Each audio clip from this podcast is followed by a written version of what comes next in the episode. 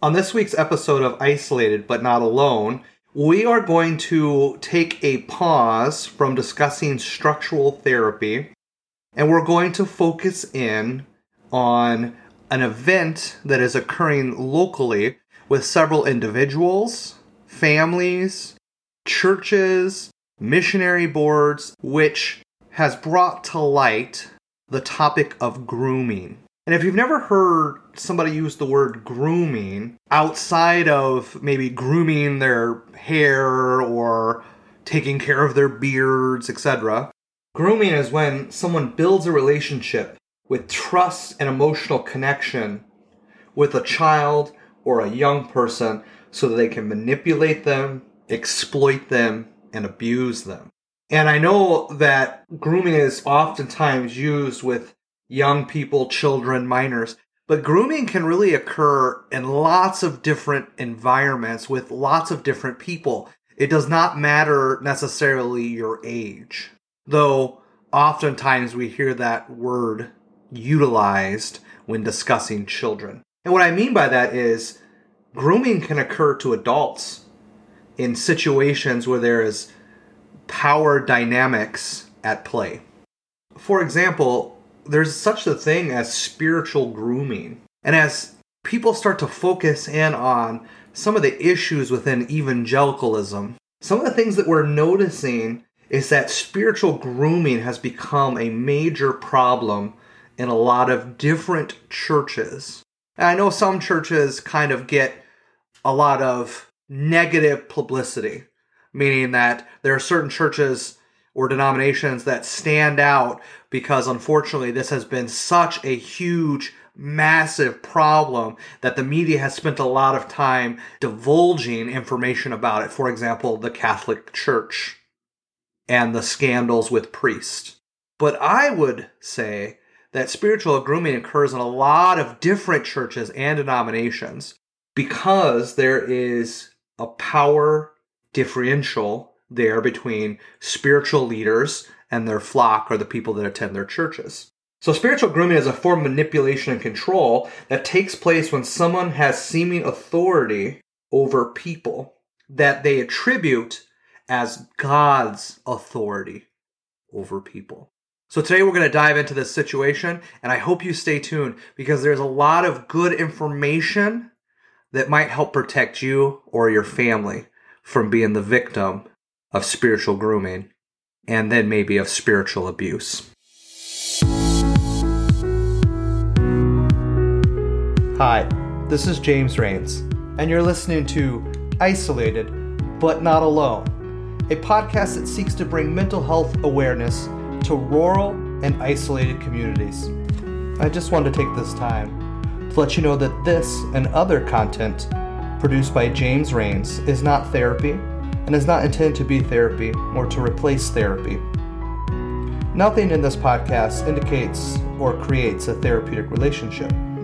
Please consult with your therapist or seek one in your area if you are experiencing any type of mental health symptoms. Nothing in this podcast should be construed as specific life advice, and it is simply for the purpose of education.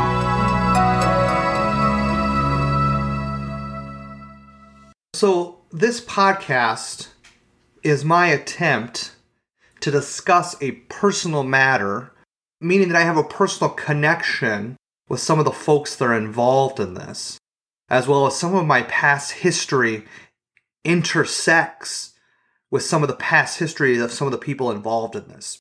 And so I just want to own that right off the bat. And to know that a lot of times I've been teaching and discussing facts about therapy, as well as some facts about other things that we've talked about in other episodes of the podcast. But one of the things that I wanted to do in this podcast is to advocate for the family and to advocate for mental health and mental health awareness in isolated or rural communities. And so this is something that's taking place in our isolated and rural community that has connections outside of our community in bigger and larger communities. But there's all this intersectionality between what's going on and my past history and local history, etc. And so, with that being said, there's going to be a lot of passion behind this. And I'm opening myself up, I'm being vulnerable with my listeners, which is going to put me in a position where I am going to easily be attacked. And for what I've noticed about the situation that I'm going to describe to you here in a lot of depth is that when people do, there is attacking, there is spiritual attacking, there's over spiritualization, there's hyper spiritualization, there's anger, sadness. And so if you're listening to this, be prepared for that intensity coming out through me because this is a personal discussion. And understand that my goal is to advocate for the family and to advocate for mental health awareness. And know that some of the things we're going to talk about on these podcasts seek to disrupt or attack mental health. And grooming is one of those things.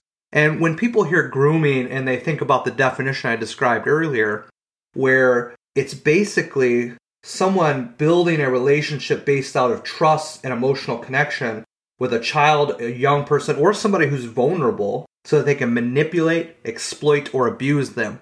Nobody's going to have any issues with that.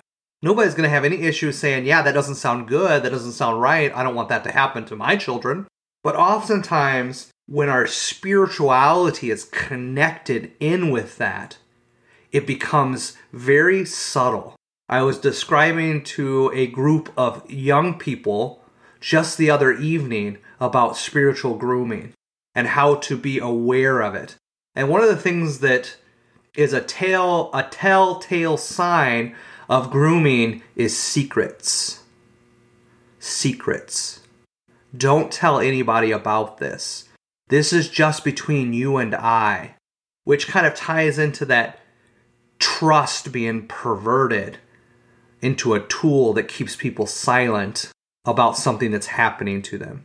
And at the same time, shame is something that keeps us silent. And I'm going to go on to discuss that in certain fundamental churches. And I want to be very clear what I mean by fundamental, because there's going to be people who are listening to this that go, oh, yeah, I go to a fundamental church. And they don't necessarily relate to what I'm going to be talking about with churches that claim to be independent fundamental, maybe even militant churches that are in a way separatist from society, from government rules, from other people in evangelical Christianity that have a secret way or the right way or the better way for you to be better, more connected, or more loved by God.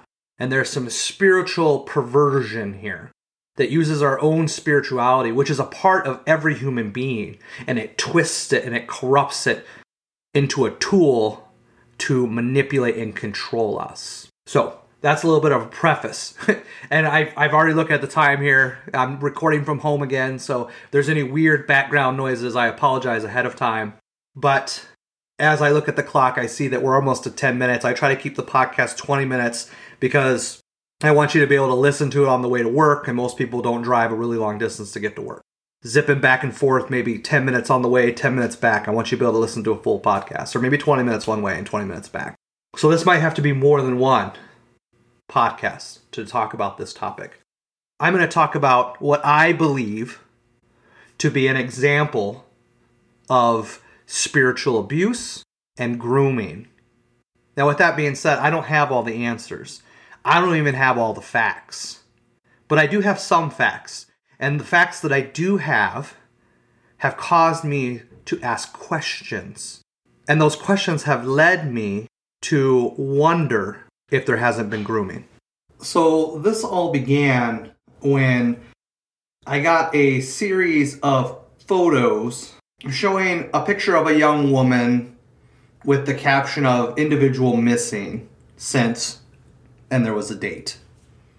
And I kind of briefly glanced at the messages and saw that at some point in time, a mom and dad were sleeping early in the morning on the day of their daughter's 18th birthday. And one of them was awoken, I guess, by a sound, or and I'm kind of going back in my memory here. But the point being is, is that the mother woke up, went to her daughter's room, and there was another person in there who was basically helping the daughter to pack or at least assisting in that in some regard. And the parent was in shock. And it sounds like at some point the dad got up as well and went in. And the person who was helping this 18 year old, who had just turned 18 that day, to pack to leave the home was the wife of a pastor. And my understanding was that the pastor is there someplace when this is going on. I don't know if he's in the house, outside the house. Like I said, I don't have all the facts. But I do know this. The police were involved, they were called, and when they talked with the young woman, it sounded like she couldn't necessarily say why she wanted to leave, but she didn't want to stay at home any longer. And that she was going to be leaving with this pastor and his wife. And so, with that being said, I kind of want to focus in right here because this is a significant impact on the family, this intrusion in the early morning.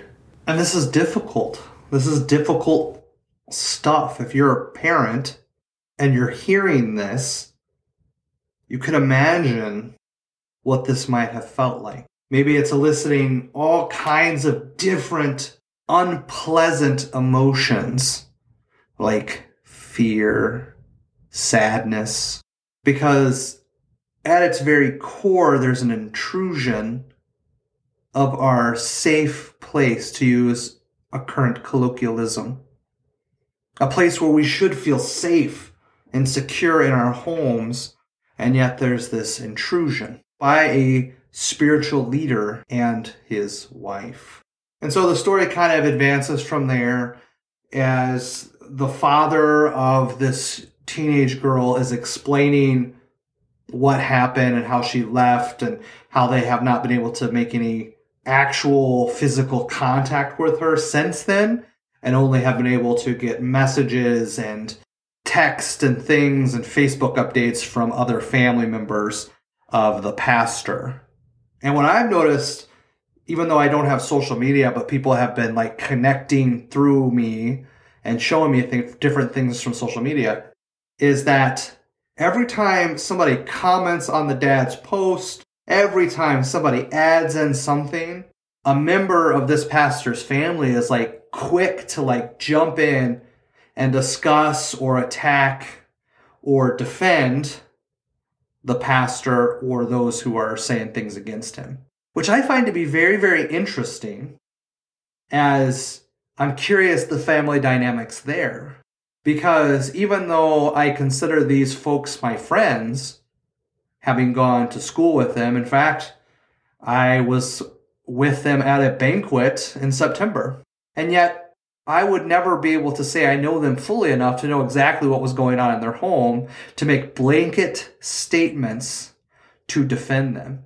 Though my gut tells me that I don't believe there's any abuse. I can't say honestly for sure if there is or isn't because I don't know them that well, though I do know them, and that's what informs my perception that I do not believe there was. And that's kind of where I see this arrogancy that these family members are like jumping on board and like attacking people who say contrary to what's what they think happened and defending the actions of this pastor and his wife. And I don't like some of the phrases that they use. They make me uncomfortable.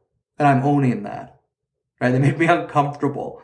For example, one of the phrases that one of these family members used in a social media post was, it was just a friend helping a friend.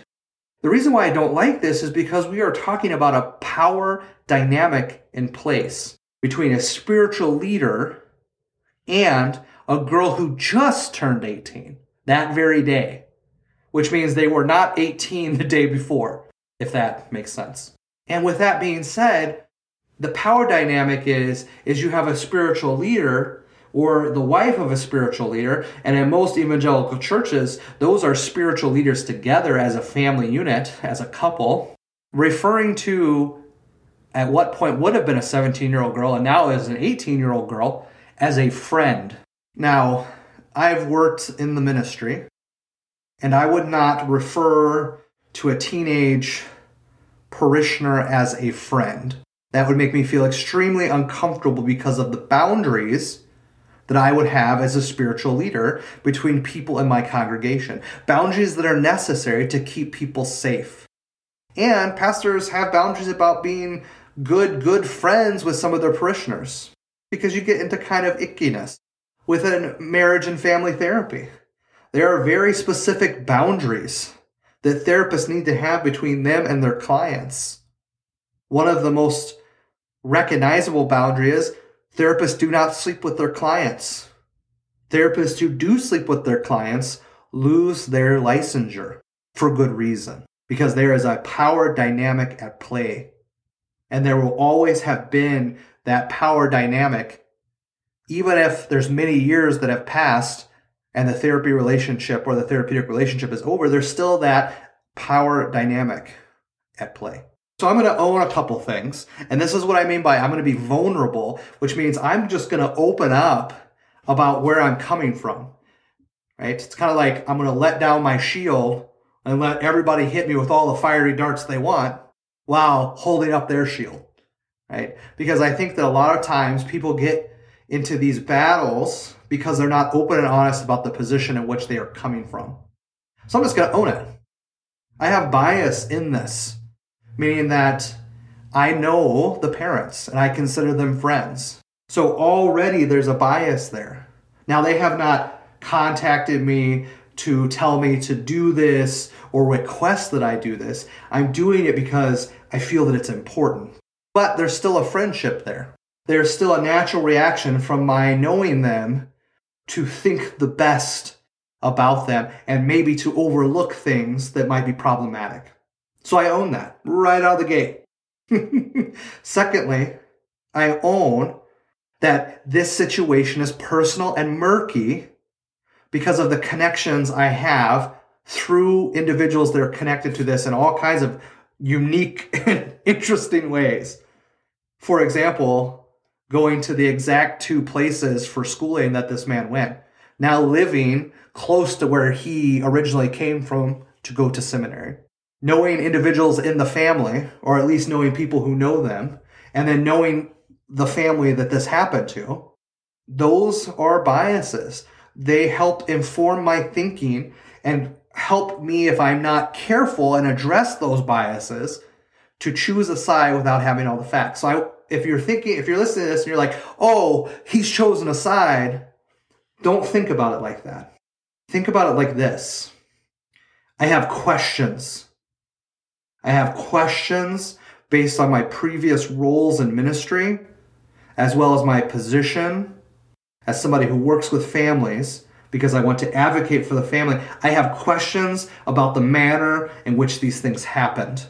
Because in my gut, through my life experience, through my lens, I see the possibility of spiritual grooming and spiritual abuse. So those are some things I'm going to own. Another thing I'm going to own is that I used to be part of independent fundamental groups that twisted and indoctrinated my young mind to be hurtful and harmful to other people while believing in my heart that I was doing something good to help these people or those people, to use that phrase that people do not like because that was my mentality. I didn't trust myself. I trusted whatever the leadership or the people in power told me. But they didn't tell me as if it was coming from them personally. They told me as if it came from God Himself. That God told them this. And therefore, you must believe this. When a lot of times it came from them. So I'm going to own that. That part of what I do outside of my podcast is to advocate against or advocate for people who have been hurt by organizations that use their spirituality to control, manipulate, and to harm them.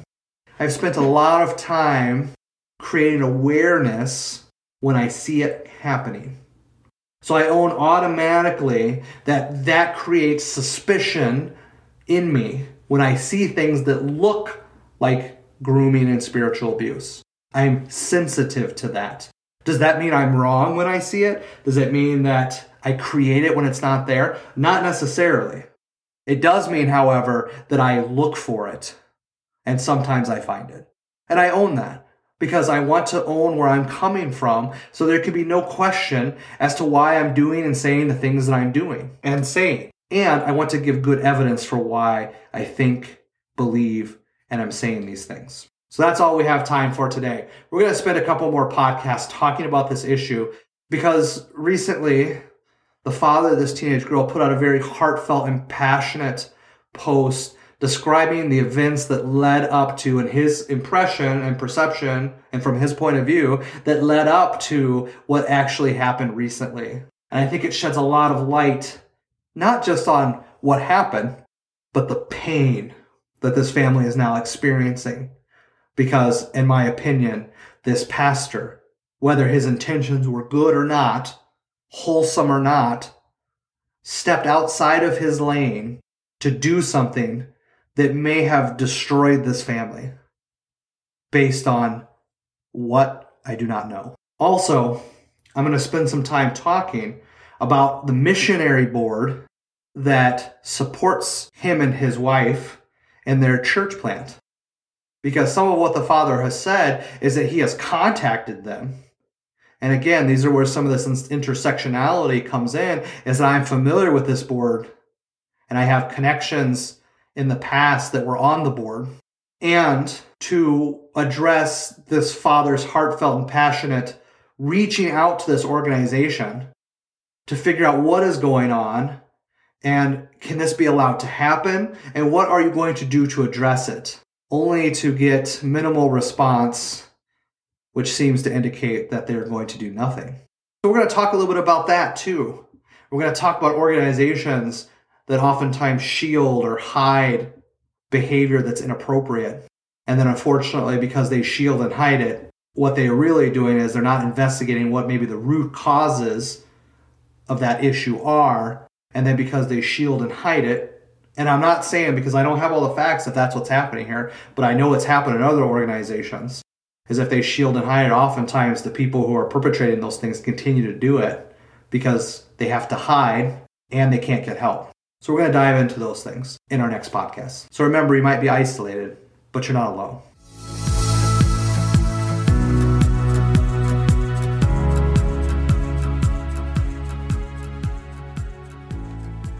Thanks for listening, and I hope you enjoyed this podcast enough to share it with friends and family. And reach out with any questions you might have about mental health, and we will do our best in future shows to answer those questions. And remember, it might feel like you're isolated, and maybe you are, but you're not alone.